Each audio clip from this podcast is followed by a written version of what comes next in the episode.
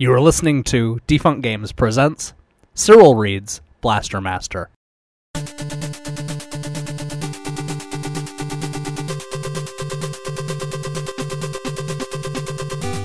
Meet Jason. Recently, he lost his pet frog. Jason chased after Fred, you know, the frog, and discovered a creepy old swamp. Before long, he decided to jump down a huge hole because maybe, just maybe, that's where his frog went. That's right, he jumped down a huge hole. But it's a good thing he did, because he met an alien girl named Eve, who was on Earth collecting samples for her home planet. Unfortunately, Eve inadvertently brought an evil group of plutonium monsters with her. Thankfully, Jason and Eve have a special car, Sophia Third. Will this odd couple be able to defeat the evil monsters and save the world? Find out on another exciting episode of Cyril Reads Blaster Master.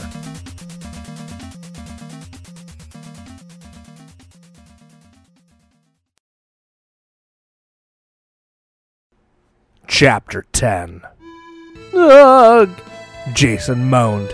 He had gone unconscious, and for a moment he had forgotten why. The second blast reminded him. It hurt like crazy. He scrambled to his feet and turned. Tiny metal machine was rolling towards him. It was shaped like a gumdrop, except Jason had never seen a gun drop with a gun turret on its head. Jason fired a quick blast from his laser gun. Boop! Came the muffled explosion. You are now an ex gumdrop, pal, he said. Keeping his gun out, he continued onward. He turned a sharp corner and vanquished two other gumdrop robots. Clung to the hedge, hinging towards a narrow corridor. At the end, he had to take a sharp left. There, the path was cut off by a cement block wall. Piece of cake, he said to himself, blasting the way through. Just as he expected, some of the blocks containing weapon capsules. He stopped for each one, absorbing the energy into the suit. He wasn't sure what he was going to do with that energy, or how he was going to transfer it to Sophia III's control board, but he'd worry about that later.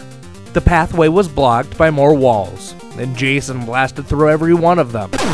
Finally, he came to the other side of the cavern and realized that he had come all this way to see. Another door! With an exasperated grunt, Jason kicked open the door. Clang, clang, clang. It felt as if someone were banging a gong in his ear. He cringed and backed towards the wall. Greetings, my friend. You made it. Came the same booming voice Jason and Eve had heard before. Jason looked around, but there was nothing but an empty chamber. What's the matter? You you ran out of rhymes? He asked out loud, mustering up all of his bravery. It's different to feel poetic when I'm preparing to kill. The words sent a shiver up Jason's spine. I'm not afraid of you, he retorted. He was lying. My robots weren't afraid of you, and look at what happened to them. I have had enough of your kind. Prepare to die. Jason lifted his laser gun. Easy for you to say, swamp breath. A low rumble began. It seemed to come from within the walls and below the ground. Jason thought it was an earthquake, but as the noise got louder, he realized he was wrong.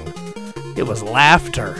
Sinister, ugly laughter that sliced through Jason like a knife. Where are you? He cried out. He was starting to shake. I'll get you, plutonium boss. The laughter became a wild, bellowing cackle. Jason whirled around, trying to spot something, anything. Then the chamber fell into darkness. The laughter swelled louder, Jason couldn't stand it another minute. He reared back his head and let out a scream that ripped his vocal cords. No! And when he opened his eyes, he was momentarily blinded. But in that flash of light, he had glimpsed his enemy. The sight alone was almost enough to make him pass out. He covered his eyes and staggered backwards. He couldn't think, couldn't barely move. And even when he wasn't looking, he could feel it coming towards him. I'll let you take one more glance, said his enemy, and then I shall blow you off the face of the earth.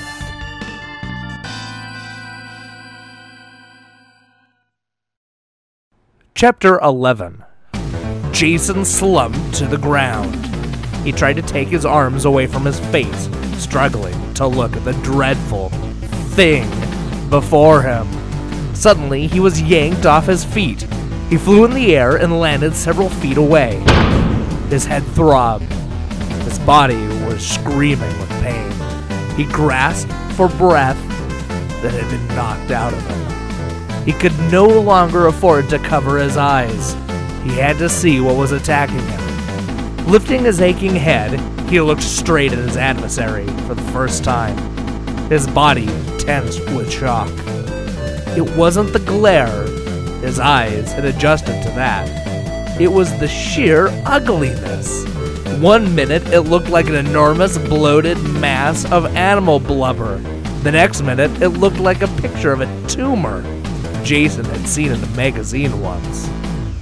But it was alive, its lumpy skin palpitating like a human heart. Limp feelers hung like hairs of a scraggly beard. Its color was a putrid greenish yellow. As it throbbed, it turned to red and gave out a groaning sound, along with a sickening squish, squish. Fireballs orbited around at a lightning speed. They came within inches of Jason, and he scrambled away. He realized it must have been one of those that had thrown him into the air. Oh, I have a little laser fire, you you mutant, Jason said. He aimed his gun and pulled the trigger. The laughter welled up again. What was that? Did did I feel a change in the wind? The mutant blob thundered. Jason fired again and again, and each time the laser ricocheted off the invisible shield formed by the orbiting fireballs. As long as Jason was outside the orbit, he knew his shots would never penetrate. Would he be able to get inside the orbit? Would that even work? There was only one way to find out. Stepping quickly, Jason walked towards the mutant. The fireball's orbit changed constantly, rising and falling. Sometimes it was at eye level, sometimes it rose high into the air. He waited patiently for the right moment, watching the fireballs whoosh by him, building speed. When the moment was right, he rushed in. Blue, blue, blue! This time the shots met their mark, the blob glowing bright white and swelled. It let out a high pitched squeal. Jason was inches away from it now. He could feel the intense heat through his suit. Behind him, the fireballs were changing orbit. The flames were beginning to lick at the helmet. He turned around and dove into the air. With a perfect commando roll, he landed on the ground and ran safely away. I have been too nice to you, the creature boomed. Now I shall crush you like a mosquito. Pulsing furiously, the blob came closer. Jason jumped away. His back slammed against the dirt wall. He slid against the wall, moving to the right. Creature came after him. Jason groped with his hands, not daring to turn around, hoping to feel the corridor open. He never did. Instead, he found a corner. Uh oh, was all he could say. The creature roared with laughter. Feeling cozy, I hope? There was no place to go but forward. Jason lunged towards the creature, screaming with a war cry at the top of his lungs Die, Plutonium Boss, die! He barely missed being clobbered with fireballs. Stepping inside of its orbit, he let loose with a barrage of laser fire. The creature swelled and glowed bright white. Screeching, it tried to move away. It twisted and lurched and attempted to pull the fireballs inward. Jason copied it, move for move. His gritted teeth showed bright white within his helmet. His index finger clamped tightly onto the trigger. Now the creature was frantic. When it swelled, it gave off a horrendous odor, like the swamp. Its raging skin bubbled at Jason, charring his sleeves. Blue! With an ear splitting crash, Jason was hurled backwards. Once again, he slammed against the wall. Intense pain ripped through his body, followed by naked terror. A fireball must have hit him from behind.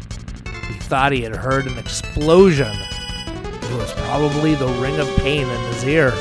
The plutonium boss would be mad. Real mad. And this time, there would be no mercy.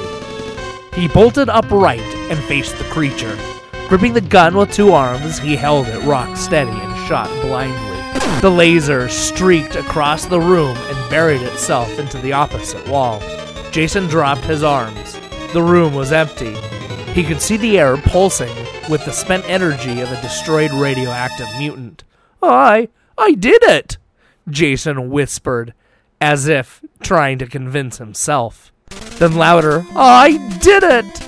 He dropped to his knees and began shaking with uncontrollable laughter. I, Jason Frudnick, killed the plutonium boss. He ran through the door and ran back through the other chamber. When he saw another gumdrop robot, he vanquished it with a behind the back shot. At the other end, he opened the door and stepped onto a ledge. All he had to do now was find Eve. Maybe that wouldn't be too hard. He fired a laser beam into the air, tracing the wide circle. He did it to the left and to the right. If Eve were looking for him, she would surely see it. He was right. Within minutes, Sophia III appeared on the ledge above him. As he stepped back into the doorwell, Eve maneuvered the vehicle onto the ledge. Her door flew open. Any luck? She asked. Did, did you get some weapon power? Jason grinned triumphantly. We're not gonna need it. I, I beg your pardon? Eve said, eyeing him curiously.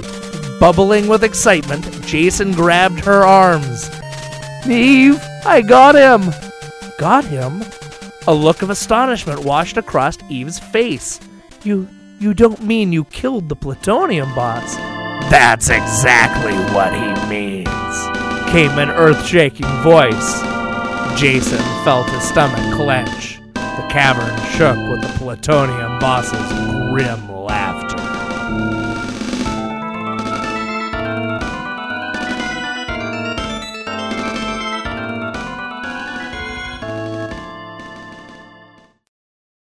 And now, an open letter to A.L. Singer, author of Blaster Master. Hello, A.L. Singer. So, I'm sitting here, just uh, completed reading chapters 10 and 11, and I can't help but actually care about these characters. Uh, I've been skeptical this whole time, but these two chapters weren't half bad. It just goes to show what you can accomplish when you drop all the lame jokes and all that crap about Eve constantly getting popular phrases wrong. At this point, I actually think that she knows these phrases, but it's just talking down to us. Like, your things are so stupid, so I'm going to get your ridiculous language wrong. Yeah, that's, that's what I think's going on. Well, I'm finding that I have very little to complain about this episode. I'm completely satisfied with these chapters, much, uh, much more than anything else I've, I've read in your crummy book. Uh, it, it's like that episode of Ninja Gaiden when the narrative switched to Ryu's dad, and, and all of a sudden we were told what he was doing right before he got kidnapped. That was really good writing. It was compelling, and, and it didn't feel cheap or anything. Well, that's how I feel about these chapters. I'm a little sad that you didn't keep the rhyming bit for the big boss, but you know what? Definitely satisfied by the outcome. I also like the ending, which thankfully doesn't have anything to do with our hero falling down. You set up a cliffhanger that I actually want to stick around for. We, we know that the plutonium boss isn't dead. That's a given. But it sets up all sorts of other questions that I that I have, like uh, what hoops is the big boss gonna gonna have our heroes jump through, and uh, will we find any more of these candy-themed bad guys, like maybe uh, a Snickers punch or a, a jawbreaker cannonball? And, and most importantly, uh, will Jason ever be reunited with the love of his life?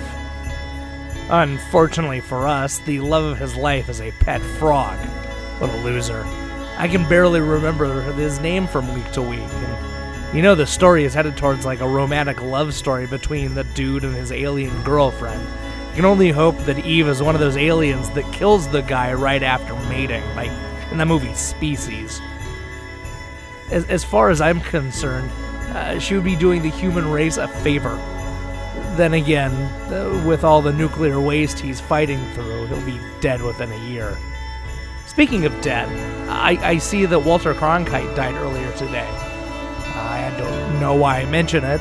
I guess it, it's just all of this, this thinking I've been doing about all these people that have been dying. Like uh, Bettie Page died, and Farrah Fawcett, uh, Stan Winston, uh, Billy Mays, that chick who played Vampira, uh, and of course Michael Jackson. It, just hits, you know. Just hits. I don't know. It makes makes me want to just go out and, and do whatever I can, live life to the fullest. But first, I have to finish reading your book, and I'll continue that next week. Until then, I'll see you. Cyril Lachel.